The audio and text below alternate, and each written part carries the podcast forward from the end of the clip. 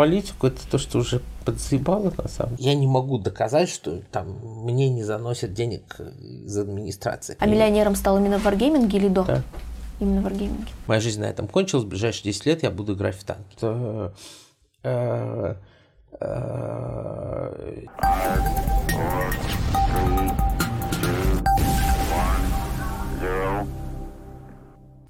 Слушай, ну вообще интересно, что если смотреть, следить за э, историей, если читать ну, открытом Википедию, я понимаю, что во многих странах мира это вообще нифига не источник знаний, да, но тем не менее в России как бы мы все-таки на него опираемся, да.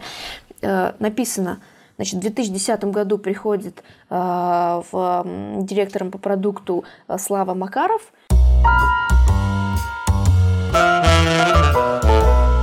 да, и в 2010 году выходит World of Tanks. Не, не, это в какая-то 2000 ошибка. Да? 2000 в конце, конце 2008 29 декабря на работу вышел. 2008 Да. а, ну, то есть Собственно, полтора года разработка у нас шла, и в августе 2010 мы релизнулись. А, то есть все, значит, с хронологией нормально. Да. А то я думаю, нифига себе, как там за месяц, что ли, танки уже э, со- сообразил. А теперь вот по-простому, чем отличается геймдизайнер от директора по продукту? Именно в геймдеве. А, Все-таки гейм... Вот, Погоди, диз- примерно всем. Директор по продукту это вообще не дизайнер. ну, просто смотри, все пишут, один из создателей World of Tanks. Для меня создатель человек, который придумывает сюжет, механику, который продумывает вот эту вот э, саму философию игры.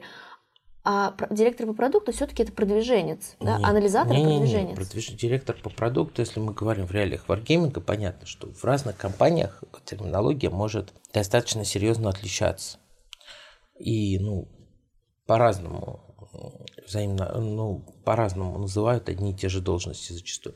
Но если мы говорим конкретно про варгейминг, то продукт-директор в варгейминге – это просто главный. Вот, то есть человек, который принимает окончательные продуктовые решения То есть отвечает Мгм. за... э, То есть вот, ну, а, в меня как директор по продукту э, of Tanks э, репортили, ну, все ключевые руководители проекта. То есть креативный директор, который, ну, по сути, управляет геймдизайном и всей креативной частью разработки. Производственный, операционный директор, который, ну, текучку разруливает, чудесный прям замечательный Антон Панков.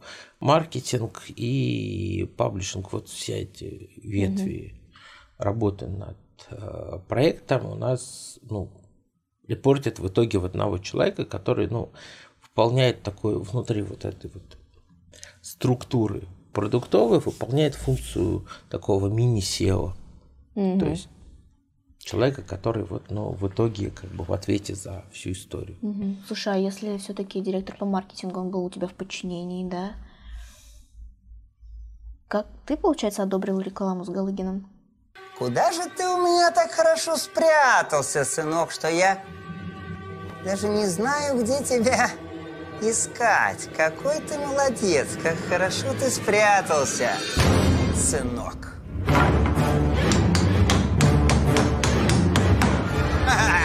Говорил мне, давай поиграем. Давай. Поиграем. Поиграем, сынок.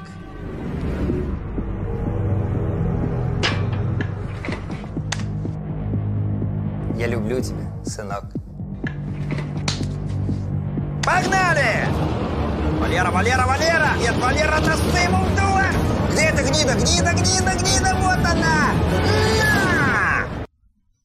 На! Я в тот момент не был продуктовым директором танков, я же уходил. В 2015 году. Да, У меня тоже был один из вопросов, что ты уходил, почему-то уже уходил. Да, и получается, ты вернулся? да. Ну, то есть э, в 2010 мы выпустились, я год активно занимался именно построением паблишинга продукта. Потом там на какое-то время переключился на другие проекты. Ну, на самом деле выпуск танков это ну, такой был забег-забег.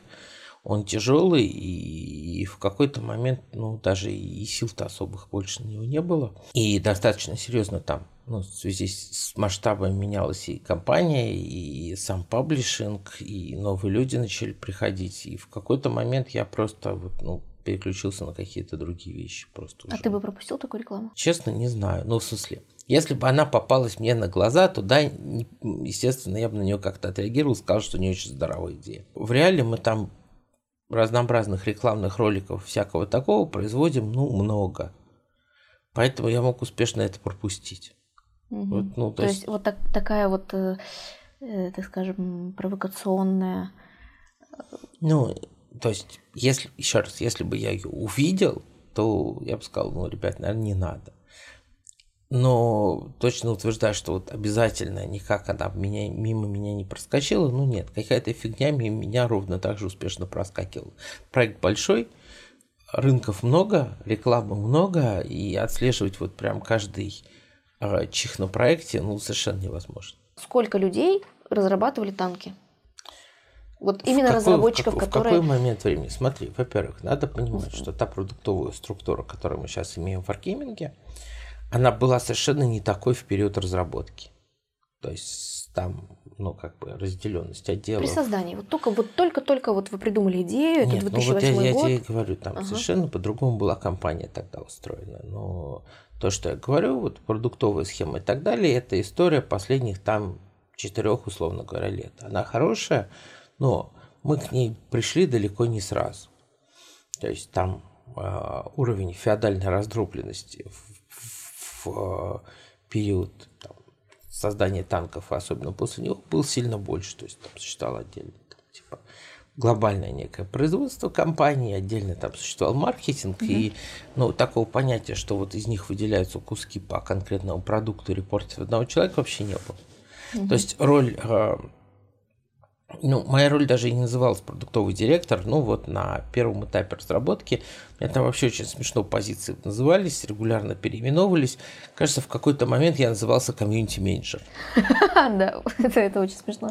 Ну, серьезно, там некоторые игроки наши даже письмо успели получить с таким тайтлом нормально.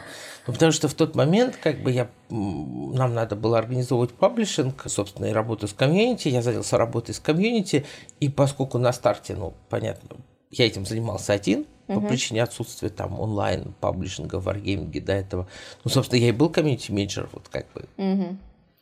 То есть э, я услышала, э, правильно ли я услышала, что Wargaming, например, там год назад это одна структура, это вы уже выстроили, 10 лет назад это было, как говорится, из говна и палок, да, как-то ну, собирали ну, там этих Дело в том, что когда мы начинали делать эту историю, Wargaming был компанией, которая для этого всегда делала офлайн игры. Угу. То есть синглплеер для издателя.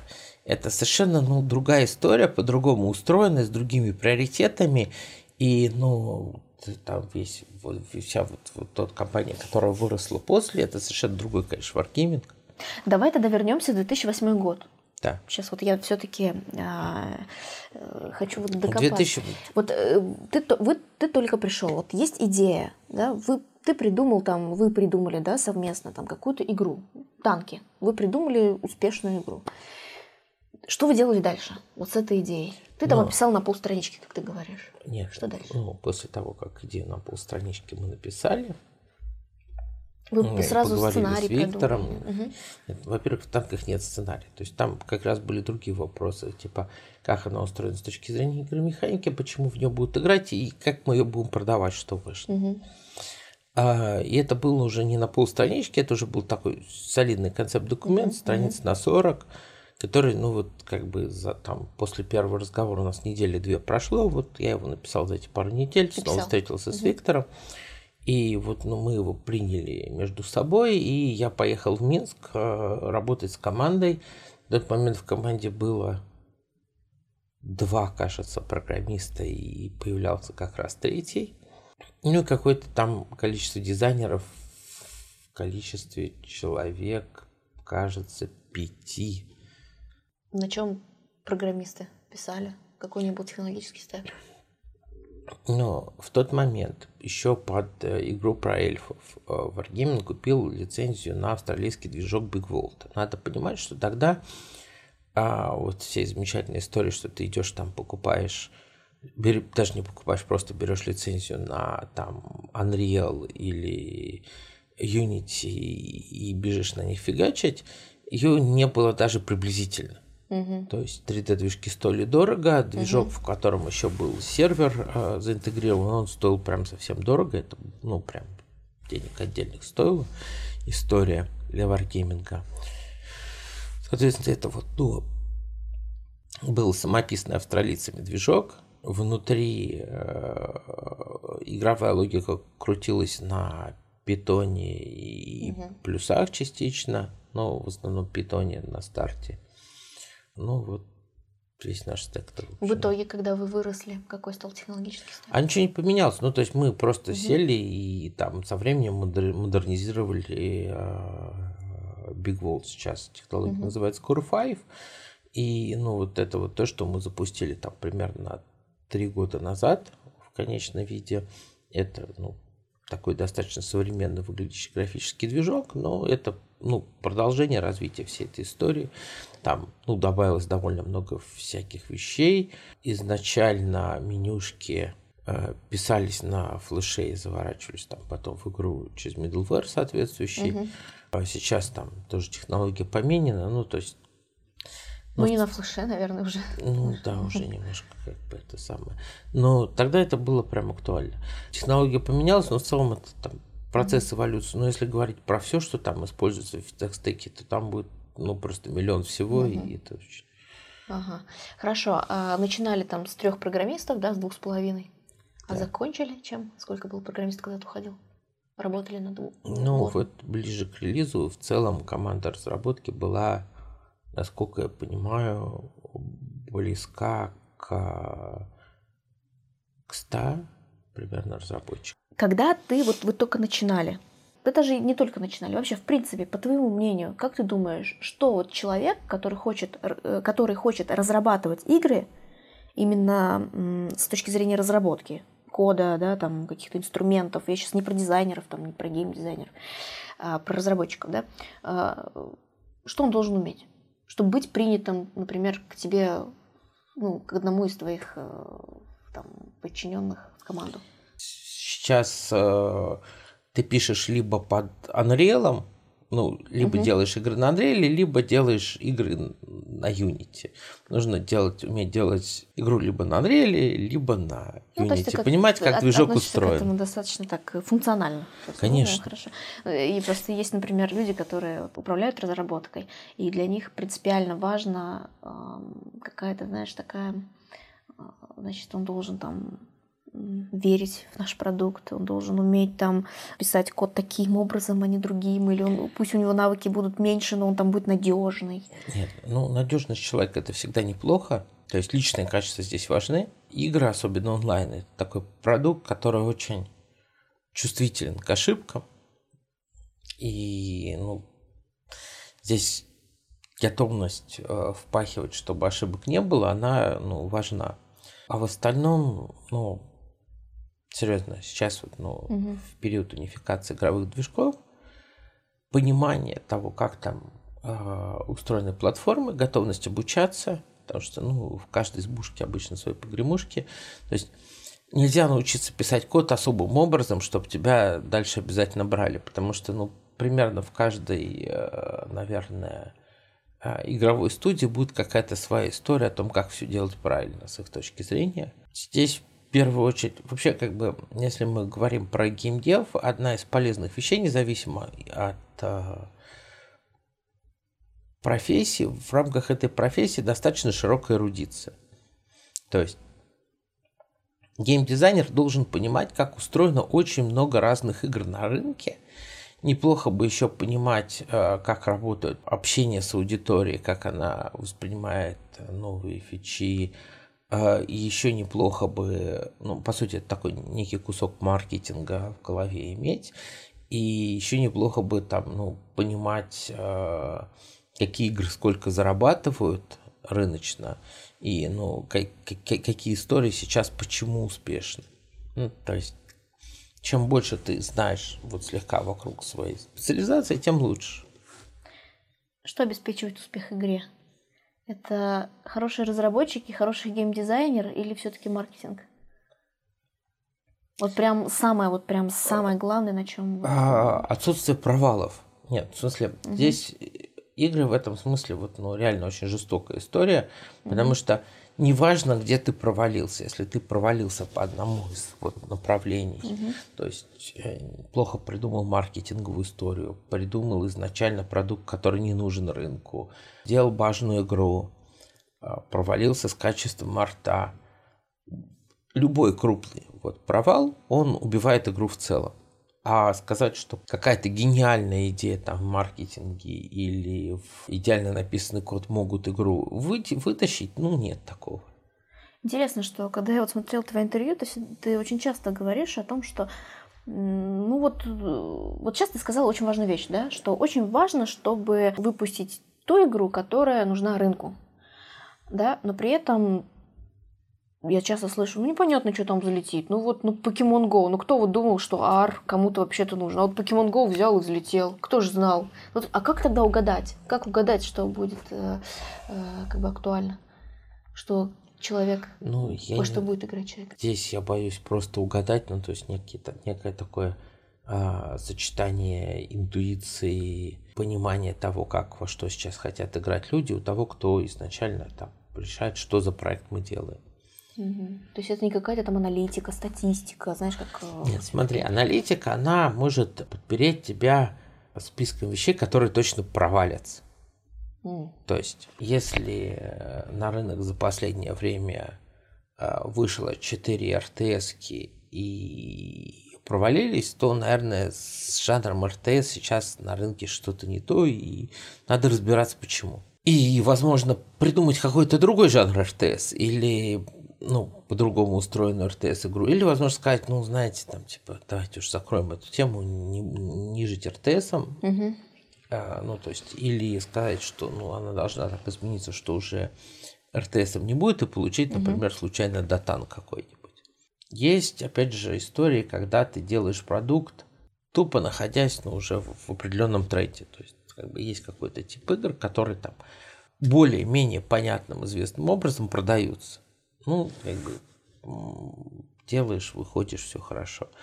А если мы говорим про сингл, там вообще это достаточно часто история срабатывает. Если мы говорим про casual, там повтор идей, ну, просто какой-то некий стандарт. Если мы говорим про ММО, ну, то есть, если мы говорим про PvP игры типа танчиков, ну, в целом идея это придумать несложно, там проблема как раз исполнения. Mm.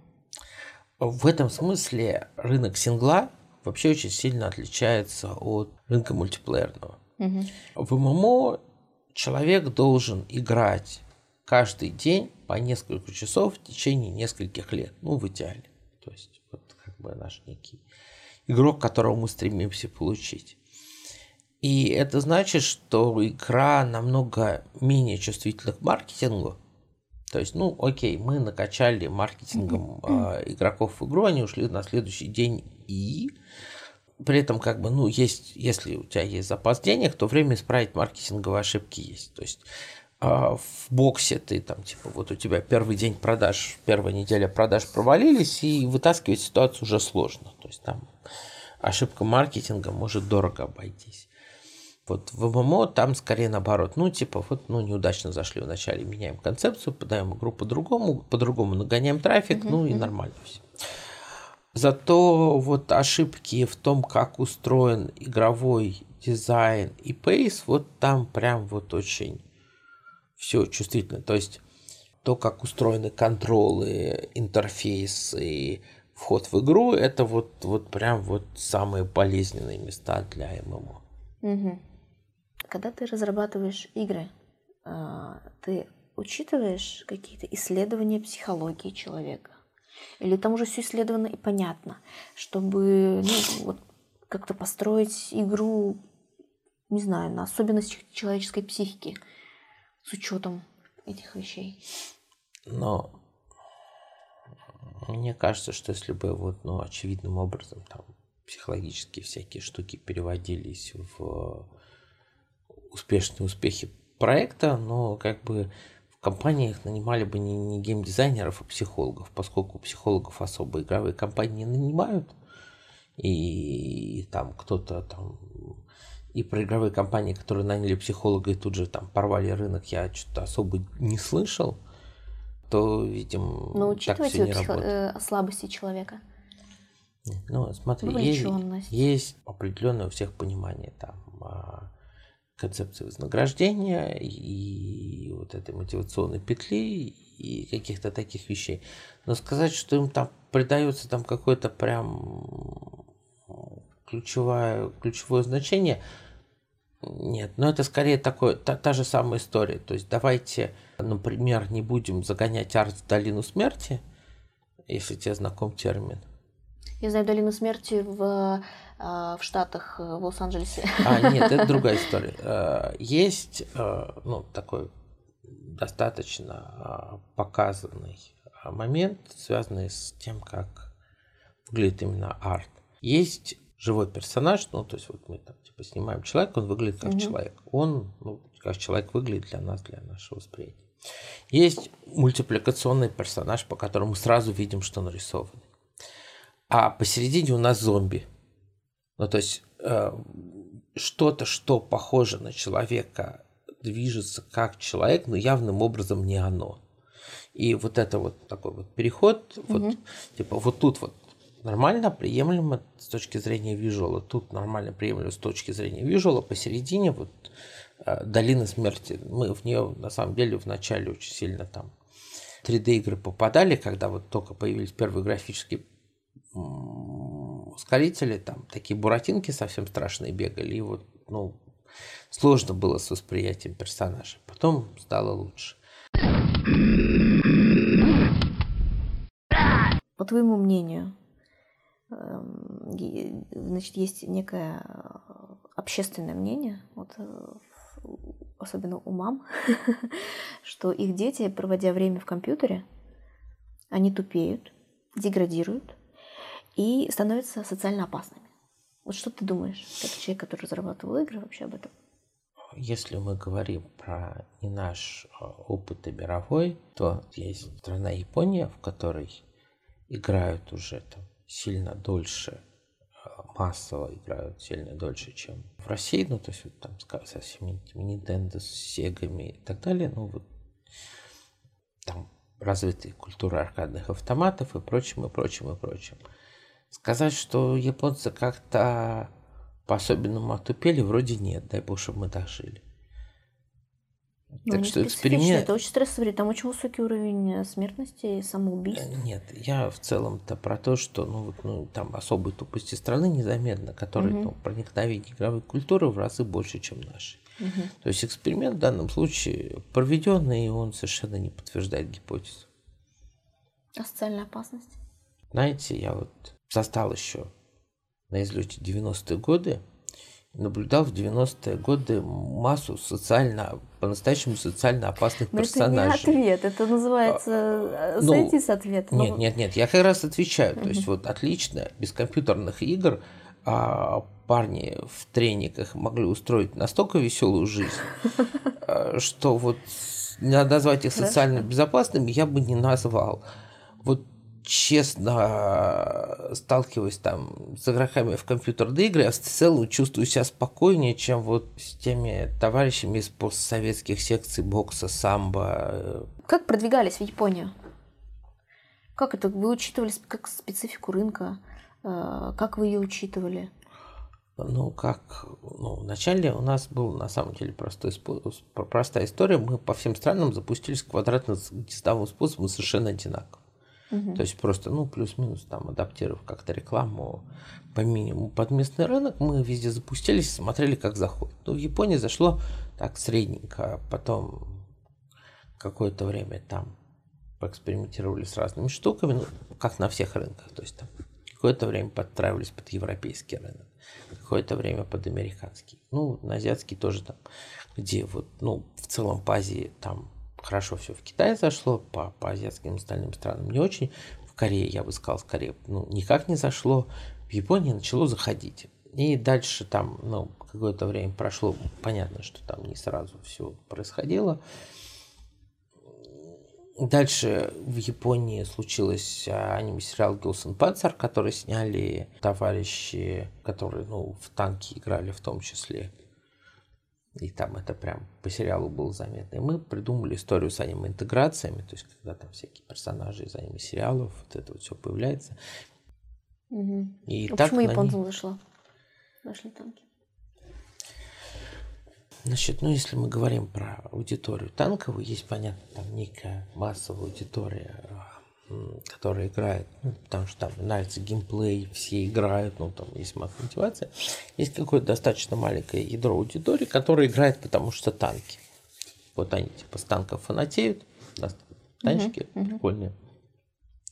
При этом, ну, вот те же люди, которые там моделизмом занимаются и так далее, то есть ну, у них такая примерно мотивация – так вот, в специфической японской культуре субкультур есть вот отдельный ну, блок людей, которые вот а, со всего там такого вот примерно фанатеют.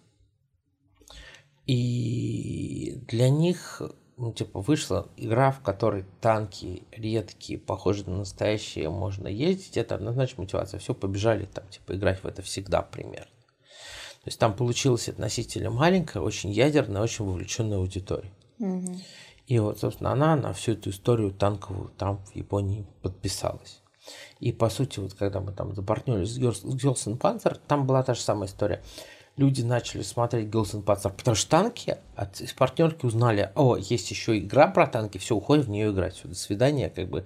Примерно так у них устроено. Ну, то есть там очень сложно получить игрока, но если ты его получаешь, то он супер лояльный, а супер дофига платит. Кейс взаимодействия с а, японцами в этом отношении это была история про то, как мы на последний Хэллоуин, который еще Станках застал, позвали в качестве а, арт-дизайнера вот, там, специальных хэллоуиновских камуфляжей танков господина Масахира Ита, который до этого был арт-директором Silent Hill.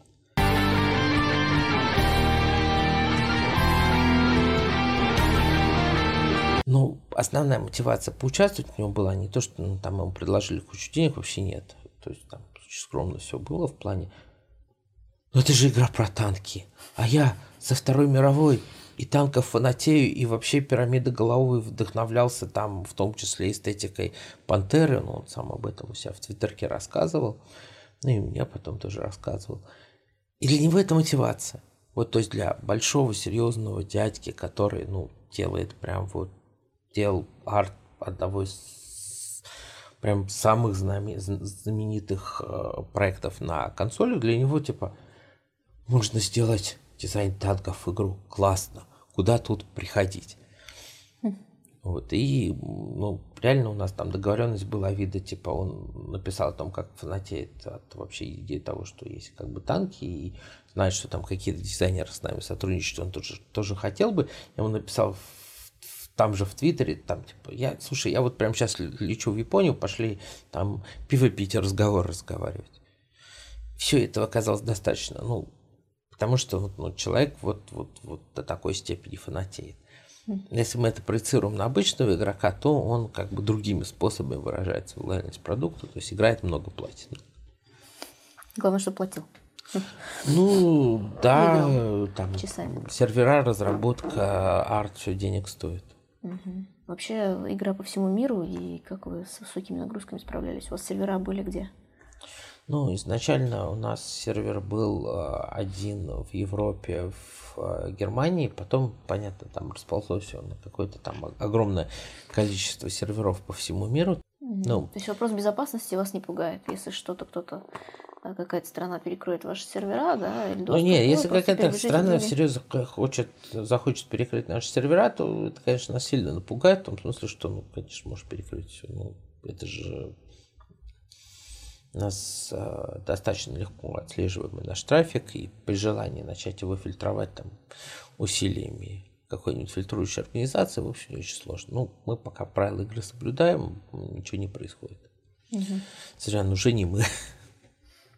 Слушай, в моем понимании, человек, который своим трудом зарабатывает миллион, миллионы, да, который трудолюбив, ему некогда играть в игры. Причем я вижу, что ты достаточно занятой человек с утра до вечера, это какие-то дела, и э, постоянно решаешь какие-то задачи. Ты считаешь вообще это пустой тратой времени, игры? Нет, я не считаю пустой тратой времени. И когда у меня есть хоть какой-то кусок времени, я во что-то стараюсь играть, но сейчас больше на мобилочке, потому что ну, просто удобно, удобно по, по, по логистике, типа, ну, в любой момент сел, раскрыл какую-то игру, они еще устроены так, что у них там, типа, очень короткая сессия, ты там сел, погонял партийку в Clash Royale, закрыл, побежал дальше. Но все-таки ты Да. считаешь пустой тратой времени Ничего не- целыми днями? Вот целыми днями люди играют. Слушай, ну если у них это время есть, почему не потратить его таким образом? Безусловно, там, ну, в неком идеальном мире все должны супер загружены быть и строить великие проекты. Ну, в реальности так не работает, и а, компьютерные игры, ну, с моей точки зрения, вполне там нормальное развлечение. Там можно смотреть телевизор, можно играть в игры. А можно не смотреть телевизор, не играть в игры, например, читать книги. Можно.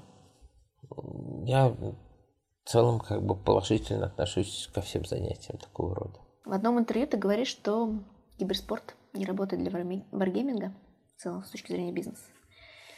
Но идеологически, слушай, я у меня брат увлекается играми.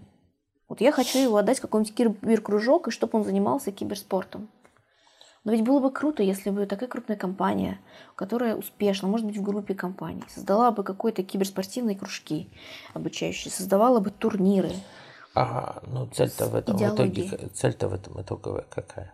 Ну, то есть, Ну, может быть, не заработать, но это имиджевая история. И руководство Wargaming вкладывает деньги в том, чтобы поддерживать э, исторические вот эти вот э, тему с историческими э, исследованиями в области да, вот этих вот танков. да. Так почему бы не инвестировать там в обучение детей этих в игр? обучении детей в игры играть, ну, вообще как бы люди и так нормально справляются с тем, что в игры играть. Киберспортивные вот я вот вот, соревнования. я вообще в целом так к профспорту отношусь не очень позитивно. Почему? Надо понимать, что любой профессиональный спорт это такая лотерея, в которой там тысячи человек заходит, один что-то выигрывает. А у всех остальных, в общем, ну, жизнь примерно в никуда уходит, и здоровичка потом ломается. В общем, плохо отношусь к То есть профессиональному много спорту. все-таки негативно влияет на человека. Нет, мы сейчас про профессиональный спорт, который вот, знаешь, там коньки, с художественной гимнастика, футбич, вот это все. Так, причем здесь профессионал? Мы сейчас про киберспорт. Нет, смотри, вот есть ровно так же система профессионального спорта, любая система профессионального спорта а, обучает человека ненужному, ненужным а, в обычной жизни а, навыкам. И Включая киберспорт. любой спорт. Любой спорт. Ну, включая киберспорт, конечно. Ну, то есть там сама суть такова, что вот есть там типа 10 тысяч человек решили стать киберспортсменами. Чемпион из них будет один. Все остальные а, научились очень быстро кликать мышкой. Ну, хотя бы будет какой-то смысл, смысл вот этого вот проведения э, часов за играми. Игры это развлечение. Ну, вот типа не надо в них смысл играть. То есть, как бы человек должен развлекаться. Если человек не развлекается, он с ума сходит. Ну, игры это один из э, вариантов того, как человек может развлекаться очень интересно и относительно недорого. Потому что, ну, вот правда, там, гонять на реальных э, машинах сильно дороже, чем в Need for Speed. Сильно дороже. Прям я проверял. Слушай, на самом деле понятно, почему ты и уходил тогда, да, в 2015 году, и сейчас ушел, и я слышала, что действительно ты устал вообще, по крайней мере, это выглядит как бы обоснованно, потому что 10 лет заниматься одним и тем же, это одним и тем же проектом, наверное, это не очень интересно. Да? 12. 12, 12, даже 12, 2000, да, 12 лет уже. Да, вот, собственно, как раз в Новый год э, 2020 получается, вот 12 лет стукнуло. Да, я просто не заметила, что уже 2020 год, оказывается. Обалдеть, дожили. А, да, и выглядит это как-то обоснованно, что да, ну уже как бы пора, да, ну, не заниматься же одним проектом, и в принципе, как бы, ну, почему бы не создать... Можно я украду у Навального название? да, умное голосование. Вообще, на самом деле, мне очень идея понравилась с э, вот, голосованием, основанным на блокчейн-технологиях. Мне сразу в голове побежали вот эти вот мысли. Ага, значит, наверное, будет такое классное голосование. Никто не будет делать вбросы, да, вот эти вот, которые уже доказаны в голосовании. Смотри, значит, все там будет распределено. Как, бы, именно устроено голосование, на самом деле это такой вопрос технический. И он в нашей истории совершенно не важный. У нас там история это про другое. И я, наверное, даже об этом мог подробнее рассказать, если интересно. Смотри, у нас сейчас есть представительная демократия. Как она работает? Ты выбираешь депутата, депутат в Госдуме за что-то голосует. Угу. И если мы даже, окей, там, не трогаем нюансы России, вот есть Соединенные Штаты Америки. Угу. Есть предыдущие выборы. Опять же, не буду трогать текущие, где ну, типа, они еще не произошли. Предыдущие выборы. То есть, понятно, там от республиканцев выдвигается Трамп. Угу. И есть при этом демократическая партия. Демократическая партия Америки, у нее к э, итоговым кандидатам там с, с большой поддержкой внутри партии шли два человека. Сандерс и Клинтон. Угу. И если мы на них посмотрим, как политических э, представителей определенной идеи, это два совершенно разных политика, совершенно с разными взглядами, никак с друг с другом не пересекающимися. Mm-hmm. Есть Сандерс, как бы, который отчаянный левак, троцкист, прости господи, почти что.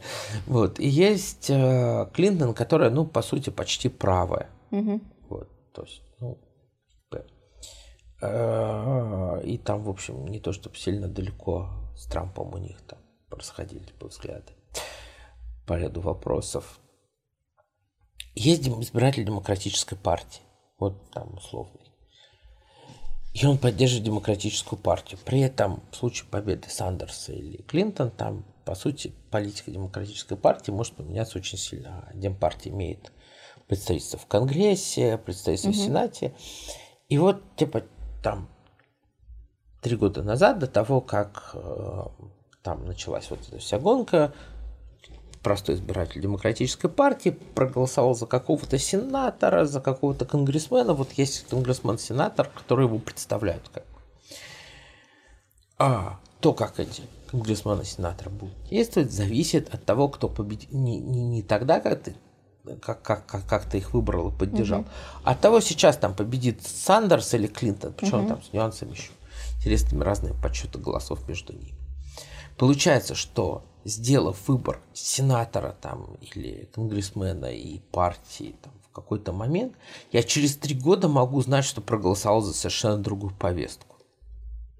И ну, потому что типа... о принятии законов и принятии решений решают они. Да, именно. То есть никакой угу. ответственности после выборов они не несут. Не несут. Да. И партия не несет.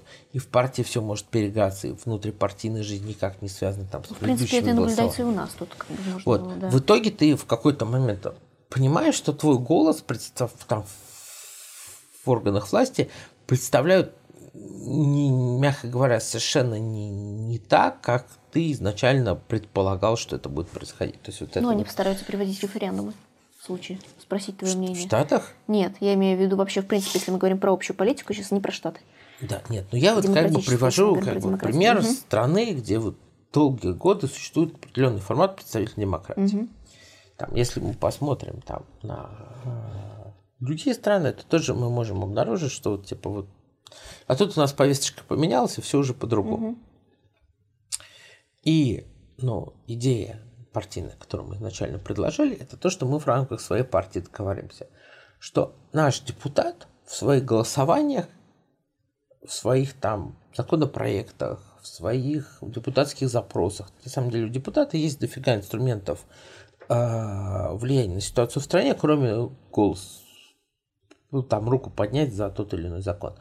Там есть еще законотворчество, есть там агитация публичная, угу. еще там масса всяких инструментов если депутат не ленится. Так вот, мы договариваемся, что депутат в парламенте, в региональном, в Госдуме будет э, действовать, опираясь на результаты внутрипартийной дискуссии. То есть договориться о том, типа, о чем, как, как мы к чему-то относимся, мы с нашим избирателем начинаем не вот типа один раз ему что-то пообещали, дальше побежали делать другое, мы все время его спрашиваем. Ну, в этом идея. Голосование. Угу. Технически голосование внутрипартийным. Это важно. Не там на госуровне мы хотели бы видеть систему референдумов и были бы рады ее видеть, и было бы здорово, если бы она сложилась. Но есть еще жизнь партии, внутри нее хотя бы мы можем сказать, типа, смотрите, после того, как вы выберете депутата, ваш голос не то, что там, типа, вот отдался ему все и куда-то улетел, вы продолжаете этому депутату говорить, типа, чувак, делай вот это. Депутату, э, депутату, представителю э, Нашей партии. партии, да. Тебе не кажется, что это очень топично выглядит? Вот смотри, я тебе э, была такая история. А, значит, э, разлетелся по интернету ролик, да, где, э, значит, депутатша на голосовании там, по принятию какого-то закона, принятия решения, говорит, ну, вы глаза, значит, глаза в руки возьмите, вот эта знаменитая фраза, да. По ведению депутат Шувалова. Уважаемый Алексей Валерьевич, на табло загорелось при голосовании 33 за и 3 против. Таким образом, 36 человек. Посчитайте по головам, сколько присутствует. Я насчитал 26. Елена Анатольевна, для того, чтобы считать, у нас есть специальная система в зале. Я ей полностью доверяю. Значит, ваша система действует неправильно, потому что возьмите свои глаза в руки и посчитайте, сидит 26 человек. Тебе не кажется, что будут такие люди, которые будут говорить, что твоя технология, она в случае как, принятия каких-то решений, да, может быть, даже непопулярных Нет, на основе этого голосования. Смотри, всегда, ну, всегда будет существовать вот этот блок обмана с голосованиями, с чем угодно, на уровне уже там дальше. Ну, здесь нельзя сразу починить все. Угу. То есть у нас есть конкретный наш депутат, который выдвигаясь от партии прямой демократии, обязуется, обязуется в дальнейшем принимать решения по своим голосованиям ключевым в соответствии с результатами внутрипартийной дискуссии. Вот это то, что мы можем пообещать.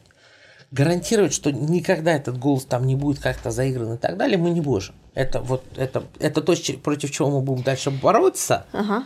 И, как я уже сказал, у депутата на самом деле довольно дофига всякого вот, ну, инструментария. Но тут мы будем бороться, мы не можем обещать вот Будете гарантированно. бороться, все-таки бороться Конечно. будете. Скажи, пожалуйста. Нет, ну то есть погоди, вот ну как бы когда у тебя уже вот твой депутат проголосовал, голос как-то по-другому посчитали прямо в Госдуме, но это уже какой-то такой уровень отка, который, ну, на самом деле не происходит все-таки обычно. Ты сейчас говоришь про повышение лояльности, увеличение аудитории именно вообще партии, да? А, я говорю непосредственно про продвижение внутри, например, той же Госдумы. Вот сидит там, не знаю, энное количество депутатов. Из них 75%, ну сейчас фантазирую, да, там какой-то другой партии. Вы даете какое-то решение, которое невыгодно той партии. Не-не, погоди, еще раз. Вот, э, голос, да, голос. Да, помимо голосования, вот то, что я перечислил, это точно так же вот влияет на ситуацию. На самом деле, как учит нас а, последняя практика законотворчества, условный депутат Мизулина может задолбать очень большое количество народу. Ну вот... Э... В одиночку задалбывает отлично. Хм. То есть, нет, в этом смысле реально законодательная инициатива, возможность выдвигать законопроекты, которые выглядят разумно, и потом их про это говорить людям, что вообще мы вот такой закон выдвинули, это определенный способ влияния на власть. То есть его на самом деле там, какими-то разумными идеями одновременно там, народной поддержкой власть вполне может Ты убеждать. Ты считаешь патриотом? А, что мы понимаем под патриотом? Ну, то есть Любить это настолько... свою страну, отдавать какую-то э, себя служению этой страны. Нет, не знаю, как насчет служения, но вообще в России мне нравится, вернулся с большим удовольствием. Хорошая страна, мне тут прикольно. Вот теперь э, еще больше вопросов возникло, вот исходя из того, что ты говоришь. Но тем не менее, когда я услышала эту новость, мне показалось, что это какой-то нахрен гениальный перформанс, серьезно. Просто вот офигенный. У меня сложилось две гипотезы. Первое, что это по сути офигенное привлечение к новому проекту внимания. да, к новому IT, офигенному IT-проекту. По сути, вот это умное голосование, да, я вот сейчас у Навального, потому что у него свое как бы умное голосование, ну вот это вот, да, это, ну, с точки зрения, э, ладно, технологии реализации это как бы реализуемо, потому что как бы я услышала, прочитала, что это на базе там блокчейна, да, и это получается своего рода надежность этого блокчейн голоса. это просто способ хранения данных в этой истории. Там вообще Ну да, но это с- с точки устройство зрения... приложения и то, как оно будет организовано, и интерфейсы, и все прочее, это большая Это- длинная история разработки. Да, большая, длинная и понятная. То есть это уже как бы понятно, как разрабатывать. Ну, с точки зрения, там, это не что-то такое Да. заоблачное. Но оно дорогостоящее, потому что одному из ресурсов там вообще 1 миллион долларов или миллиард вообще. даже- Миллион, или миллион. миллион, Ну, не миллион так долларов. дорого. Чё. Вот. А, при даже этом... проекты с пятерки начинаются такие, хотя бы как-то приличные. Да, при этом ты в одном из интервью говоришь, по, я сейчас цитата, да, по-моему, это на Фонтанке. Значит, партия – это механизм для того, чтобы вещи, которые мы придумываем, потом озвучивать достаточно громко. То есть, э, с одной стороны, лозунг как бы офигительный, да, но ощущение, что здесь все-таки именно про э, саму технологию. Вторая гипотеза, которая у меня была, это то, что хорошо, может быть, э, э, там ты не к IT-проекту, а, так скажем, не новым IT-проектом начал заниматься, да, и таким образом пошел вот таким вот извращенным путем, ну, немножечко не то, что извращенным, ну, как бы путем, которому есть много очень вопросов, да. Вторая это то, что это что-то какая-то заказная история, которую вот тоже в, в интернетах начали пестрить, да, что типа, а, от администрации президента, значит, тут администрация президента выпускает новость о том, что э, планирует, просто вот сейчас я тебе говорю, как это все выглядит, да, вот это вот администрация президента выпускает, э, там хочет э, спонсировать э, какие-то новые партии, да, все это, ага, там скоро выборы, сейчас их наплодят, значит, ну, я думаю, ну вы же не дураки, ну ты вообще на дурака не Ну, похож. Вообще у администрации президента, подозреваю, столько, так- такие бюджеты не утвердят, которые могли бы меня заинтересовать. Да, и это я тоже читала твой доходов, ответ. Да. Да. Э, Но на самом деле э, тут вопрос, что ты готов ради этого делать, да? Э, Я думаю, там вопрос... Слушай, э, у меня вот реально есть... Здесь, здесь же всегда можно ну, смотреть, чем я занимаюсь. Есть некая идея, которую мы заявили. Мы ее будем делать. Одно дело, если бы ты сказал, вот у меня IT-компания, и я буду для вас, там, не знаю, сконнектиться с Навальным, там, не знаю, мне кажется, был бы только рад такой идее, да, где, опять же, блокчейн – это надежность. Да, это не значит, что никто не скажет, что мой голос был неверным. Там все Ну, вообще зафиксировано. скажут, и это довольно длинная проблема. Мы по ней отдельную техническую конференцию сейчас соберем. С- Решили собрать техническую конференцию, совместить заодно с учредительным съездом партии. И в партию вступили ребята непростые. То есть, э, Ну, давай, вот, Смотри, пе- хорошо, вот э, типа ты сейчас мне такой вот вопрос э, задаешь в стиле, а вы перестали пить коньяк по утрам? Ну, невозможно доказать э, почти никогда отсутствие чего-то. То есть, как бы, вот я не могу доказать, что там мне не заносят денег из администрации. Как вот, ну, типа, а вдруг ты хорошо это удачно Не, скрыл? я не спрашиваю, от администрации ты президента или нет. Я просто спрашиваю. Вот что. Ты создал, э, хочешь создать IT-продукт. Это просто охрененная пиар-компания. Если это так, то это Нет. гениально просто. Нет, я не хочу создать IT-продукт. IT-продукт является инструментом. Инструментом, еще раз, я, То есть приходится все время это повторять. идеология.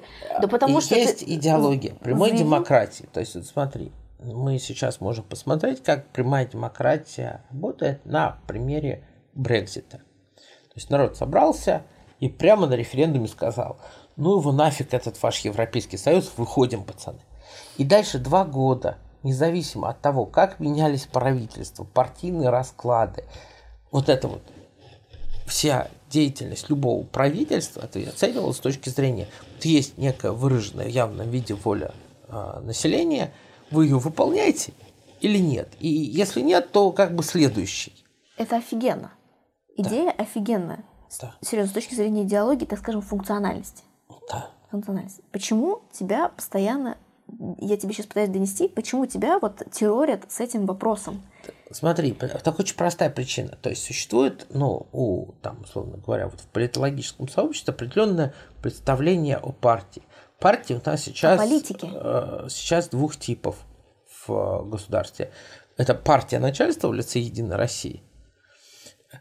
И там начальство поменьше в виде эсеров. И партия бывшего начальства в лице КПРФ. И все остальное у нас партии лидерского типа. То есть вот есть партия Яблоко, которая по сути Явлинский, э, несуществующая официально, ну, по сути, это партия Навального, которая Навальный, и там партия странного человека Владимира Вольфовича Жириновского, который ЛДПР.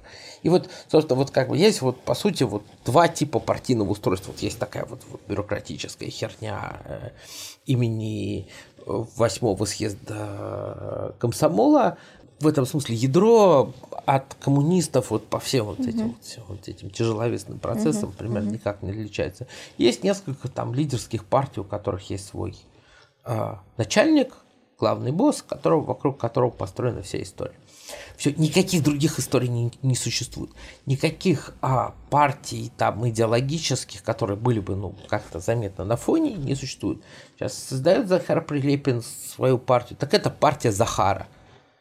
И- А ты, по сути, создаешь народную партию, которая нет, она, я она создаю, решает. я создаю не партию вообще в этом, ну вот в этом понимании. Я создаю а, движение, устро... организованное в формате политической партии, безлидерское, которое стремится не, опять же, не к захвату власти, не к отжиманию от этой власти куска, а к одной, вот, типа, явным образом озвученной идее.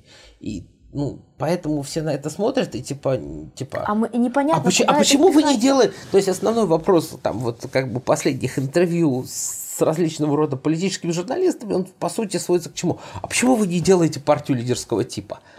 Ну, потому что мы не делаем партию лидерского типа, а это вот очень делаем здорово. Это, штуку я, эту это я тебя поддерживаю. Мне очень нравится эта идеология, мне нравится эта идея, мне нравится, что она технологичная, да, с точки зрения инструментария.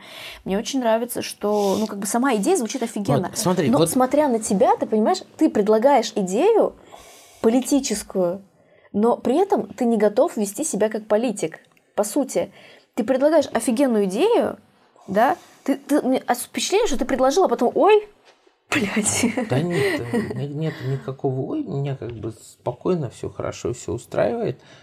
А если мы говорим про э, идею, ну да, предложил. Почему я пос- после этого должен... Смотри, ну то есть вот у нас есть там, как я уже сказал, партия начальства, партия лидерского типа.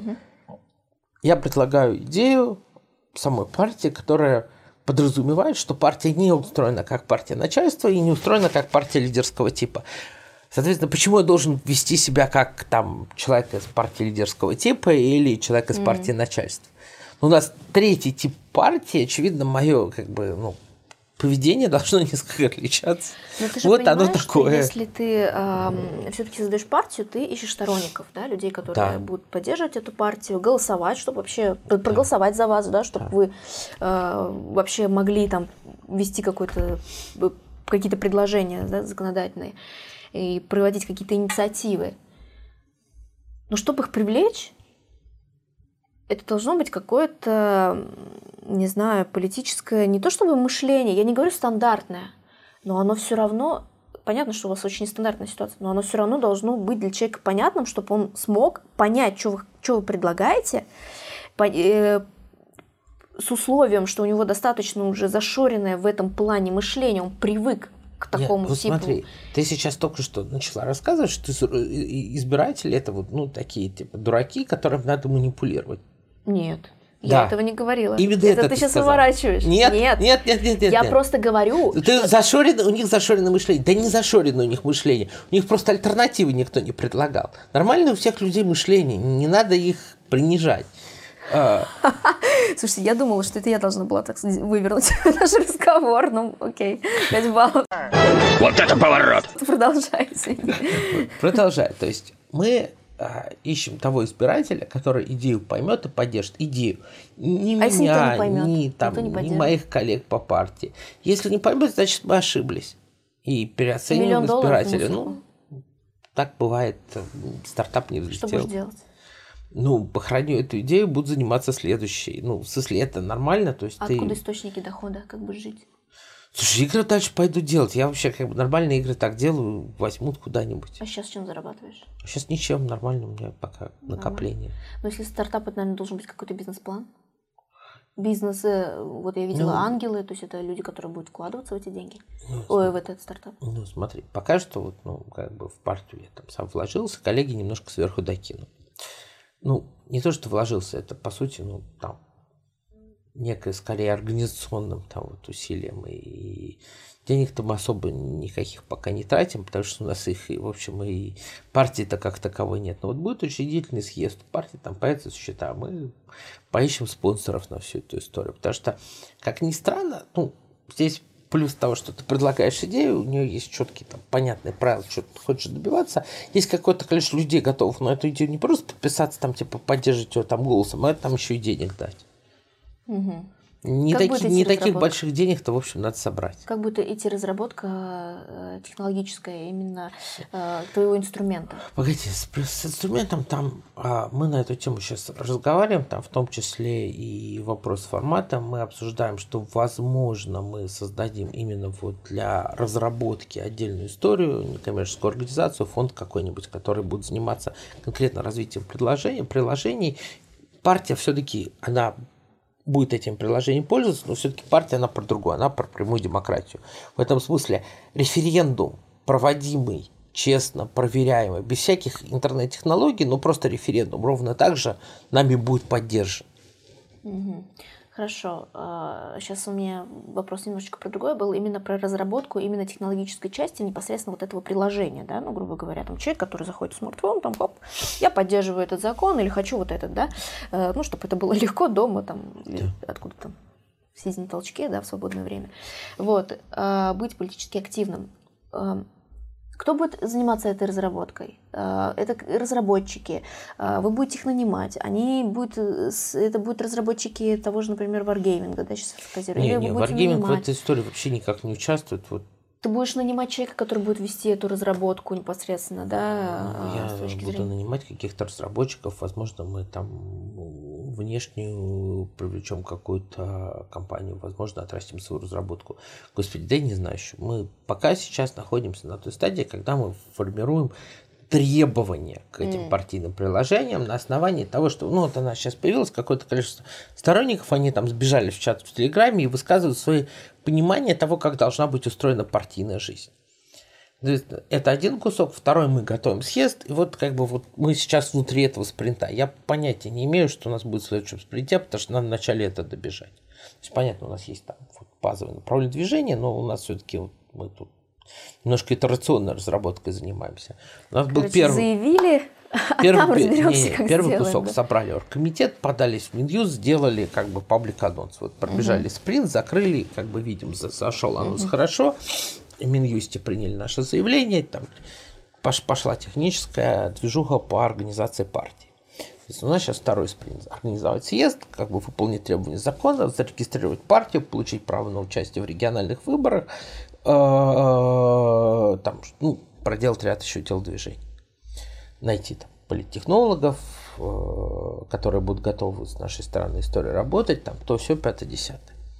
Значит, дальше есть следующий кусок вещей, которые будут происходить уже после съезда. Вот мы нас и проведем съезд, мы проведем технологическую конференцию, поймем, как это должно быть устроено технически, как это должно быть устроено организационно, какой у партии запрос, появится, собственно, партия, которую мы сможем спрашивать. То есть для того, чтобы проводить опрос внутри партии, нужно иметь, черт побери, список людей, которые в нее входят. А для этого она должна быть на бумажках в Минюсте, в Минюсте появиться. Хорошо, слушай, ну тут, знаешь, так интересно звучит, вот, то, что я от тебя слышу, ты, да вот мы спринт пробежали, значит, надо следующий спринт, там разберемся, и тут еще вот в интервью, э, а сейчас, э, значит, э, нужно, значит, сейчас ты, ты отвечаешь, да, вот сейчас дословно, а сейчас вы задаете вопрос, который нужно обсуждать с очень большой толпой экспертов. Я для себя вижу э, задачу эту толпу экспертов собрать, побудить к обсуждению. Технологический digital, ну там не очень сложно, хорошо. Вся цифровая реальность сложная, сходу прямых ответов нет.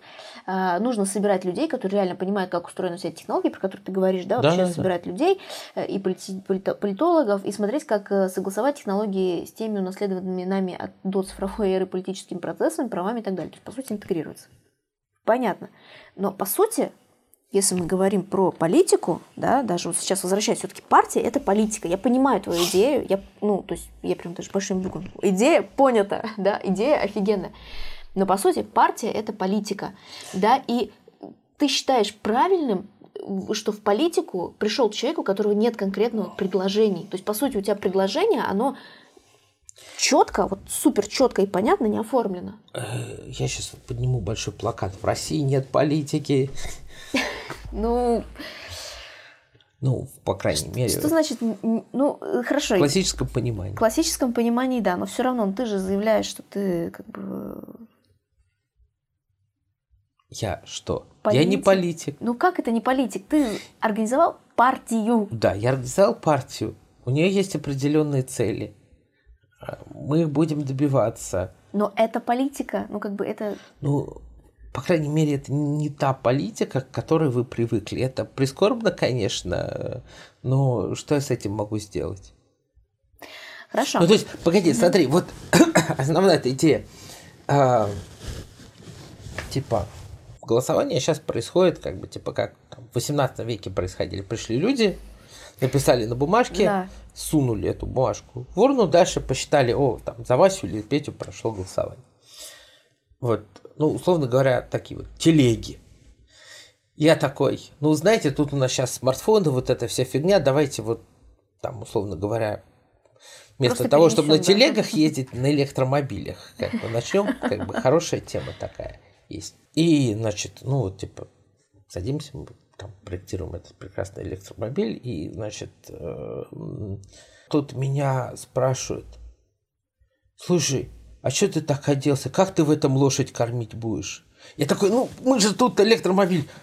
Не, ну лошадь-то если ты как кормить разра- будешь? К идее, понимаешь? Не-не-не, дело идея погоди, и её реализация, погоди. а другое дело Не-не-не. создать партию. Нет, стоп, еще раз. У нас есть партия, которая, ну вот как бы, пытается добиться неких инноваций.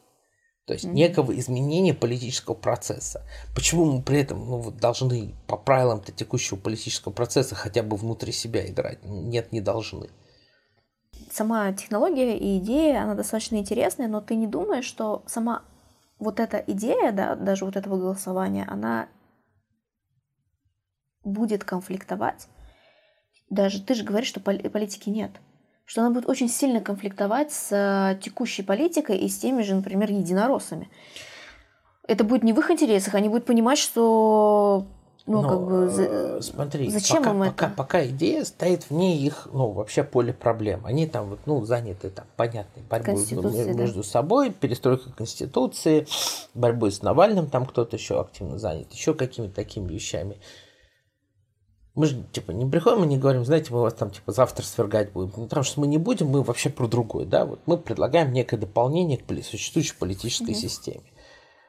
Ну, пока э, выглядит так, что вот единороссам вообще и там администрация президента, в частности, все это вот глубоко пофигу будет. А ты не боишься, что это, допустим, идеальная ситуация, все это полетит, люди начнут вас поддерживать, первые прибегут, значит, айтишники скажут вам, чувак, да ты офигенную тему придумал, ну, интеллектуалы набегут, там начнут о вас говорить, Навальный, не дай бог, о вас скажет, и вас реально начнут топить. Ну, э, начнут... э, Тогда начнут, ты ощутишь, ну, есть у нас политика или нет. Здесь, э, здесь вопрос того, что, ну, насколько получится там правильно себя спозиционировать. Где-то придется, конечно, там и с властью общаться и договариваться, но это нормально. Вот это, вот это как раз нормальная политика. Договариваться, это да. То есть э, сказать, что вот мы там типа тут же жестко рубанемся за все, нет, ну мы в тех местах, где надо играть по принятым правилам, ну будем где-то играть по правилам, что ж. У нас есть идея, за которую мы двигаем, ну вот до тех пор, пока мы к неким успехам этой идеи продвигаемся, то ну где-то придется идти на компромиссы, значит пойдем на компромисс. А если эти компромиссы будут ущерб, например, за эти компромиссы вас могут, опять же, это политика, да, за эти компромиссы могут вас э, осудить те же ваши потенциальные избиратели. Ну, значит, осудят. Э, Такое тоже случается. Для меня ключевым являются, еще раз, много раз повторю, ключевой является определенная идея. Люди, которые поддерживают идею, Я понимаю, понимают, что для совсем- ее достижения иногда приходится маневрировать. Ну, будем маневрировать. Те, кто не в состоянии этого понять, ну, как бы не очень мои избиратели, очевидно. Ну, нельзя быть одинаково хорошим вообще для всех. Люди, которые даже занимаются политикой в Штатах, они всегда придерживаются, даже если они не консервативные, да, они всегда стараются поддерживать э, как минимум а, институт брака, да, визуальный. Они стараются поддерживать э, имидж, определенный имидж, да, и если мы говорим про политику. И человек, который э, будет это как бы с точки зрения конкуренции, потому что все-таки среди партий есть определенная конкуренция, да, можно стать неугодной там главенствующей партией, как я уже говорила, да, неугодным, и можно быть, э, а, ну, придется как бы привлекать э, правильных людей, ну, под- под- подписчиков, хотел сказать, боже прости, э, непосредственно а, будущих ну, ваших избирателей. И даже взять э, того же там Навального, он никогда не поднимает там тему э, религии, да, гомосексуализма, ну, то есть это табу. Скажи, пожалуйста, твой институт брака, как человек, который будет заниматься политикой, он какой у тебя? Что ты думаешь об институте? Ты, насколько я знаю, женат. Да, У тебя есть дети. сын. Вот. А, сразу вопрос, а почему ты в отеле? Потому что, ну, семья э, на Кипре сейчас еще. А, вот. Ну, нельзя просто так взять и сняться с места за три дня. Мгм. Сын в школе учится, там все сложно. Он какой? Ты, твой институт брака, он поддерживает? Это что я буду ходить вокруг да около свободные отношения? Так, погоди. Есть мое личное мнение, есть позиция партии. Вот Мы сейчас отходим... Ну, смотри, партия, которая, ну, конкурирующая, да, причем ты где-то говоришь, что единороссы — это твоя конкурирующая партия э, в своих интервью, да. Те же конкуренты могут использовать информацию, которая знают о тебе, да, могут узнать о тебе против твоей партии, которая даже на самых лояльных э, твоих э, избирателей, ваших избирателей, может э, сильно, сильно сложить ситуацию может ее использовать. Все равно твое личное с твоей партийной жизнью, она будет очень сильно пересекаться и очень сильно перекликаться. И для людей, которые будут делать выбор э, в пользу какой-то партии, одна из э, ценностей, э, будет две важные ценности. Это духовная, неважно там какой, и семейная.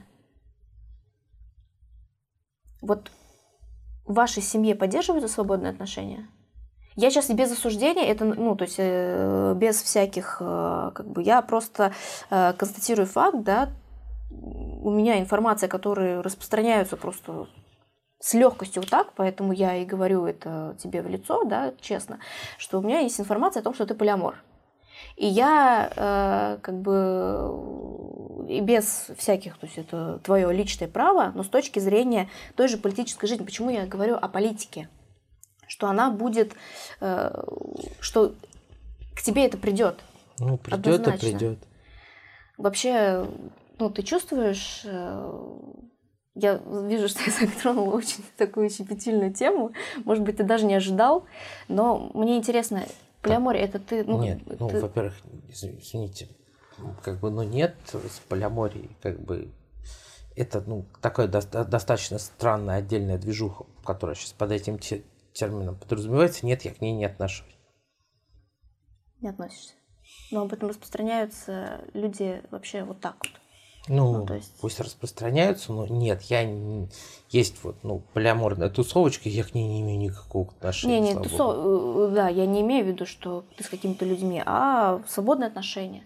Что у тебя достаточно много женщин, что у тебя, ну, они просто есть. Вот ты их поддерживаешь, ты им помогаешь. Э, Вот. Ну, это моя личная жизнь, да, она происходит.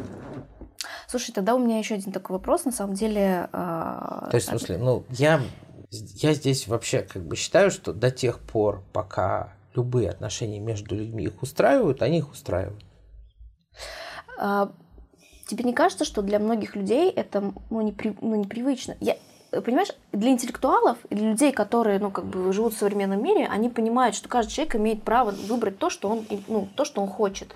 Если ему так комфортно, если его так устраивает, это зашибись. Но даже взять... Э, я сейчас не говорю, что наши люди тупые, я говорю про статистику.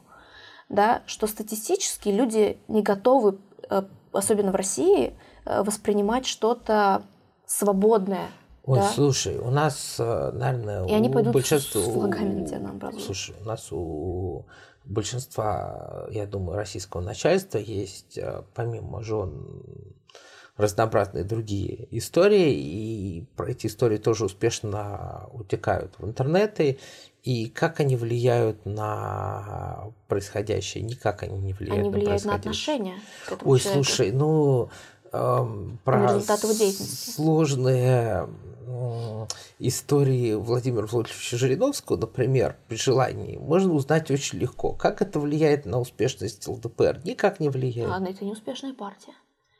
Это партия, над которой все ржут. Минуточку, в Госдуме сидит, э, Ну. что ржать-то? Погоди, вот как бы это партия, за которую там регулярно, вот уже много лет голосует большая группа избирателей. Что с них ржать-то? Ну, come on, ну, это люди, которые там успешным образом Ну, собирают голоса. Погоди, погоди. Вот те, кто несерьезно относится к ЛДПР, они дураки. Потому что, типа, вы вначале вот таких результаты получите, а потом уже ржать начинаете. Ну, когда человек, лидер этой партии, говорит о том, что нужно расстреливать э, какую-то группу людей за то, А что потом, они идет и в геи, очеред- например. а потом идет и в очередной раз побеждает на го- госдумовских выборах. Наверное, он знает, что он делает. И он это не, не то, что разово, он регулярно побеждает на выборах в Госдуму. А вот от ЛДПР случаются победы там, в региональный парламент. От ЛДПР случаются успешные выборы губернаторов. Ну, то есть люди, которые после этого несерьезно относятся к человеку, который в этой политической системе много лет остается на плаву, ну, просто глупо себя ведут. На самом деле, ну, вот ЛДПР, в отличие от коммунистов, которые во многом живут просто на легаси названий, это уникальный феномен, на них вообще очень внимательно смотреть надо. Слушай, То есть, ну, дай бог всем таких успехов в политике, какие у Жириновского. Я вот все возвращаясь к этой теме, да, ты чувствуешь себя милли- миллионером? Ты прям чувствуешь, что ты вот э, э, до, после, да, до варгейминга там... Не, не да, чувствую. То есть ты на это не обращаешь внимания, как бы вот это вот ничего не поменялось Ничего не поменялось. И, ну, ну, то есть, в смысле, а, наверное, да, меньше там думаешь о том, как заработать на жизнь, ну, в смысле, не думаешь, потому что, ну, типа, не- но при этом и до этого я не то, чтобы сильно был необеспеченным человеком, то есть, ну, вот много лет уже все хорошо, а там, ну, какая у тебя цифра на банковском счету на жизнь влияет достаточно слабо. В этом смысле, ну, одна из вещей, которые меня там последние годы тревожили, это как раз то, что вот времени на то, чтобы потратить его на себя очень мало свободного. И в некотором роде там качество жизни там, ну, моих сотрудников, которые там находили время там поездить на островах каких-нибудь, отдохнуть, Мещичишка, вот это вот все, ну, видимо, в некотором роде даже лучше, чем у меня получалось. Человек, который выбирает э, свободный образ жизни, влияет ли наличие денег на принятие такого решения? То есть я, опять же, без осуждения.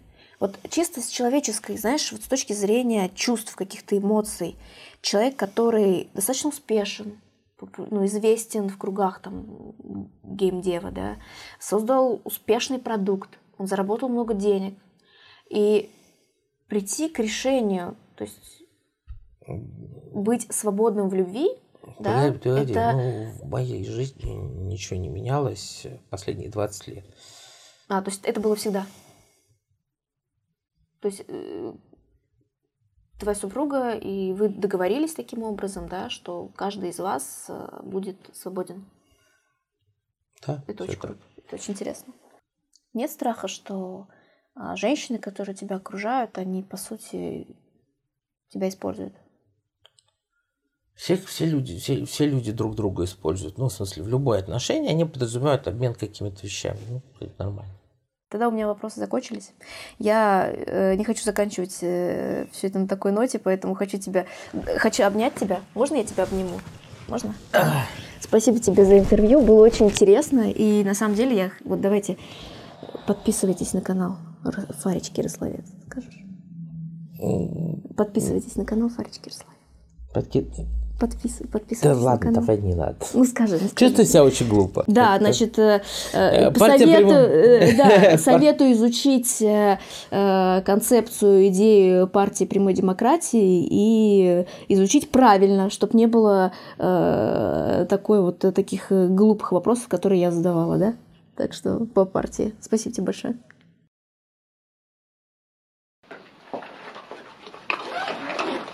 Мне тут прям даже э, стало интересно, какие именно мои отношения имелись в виду.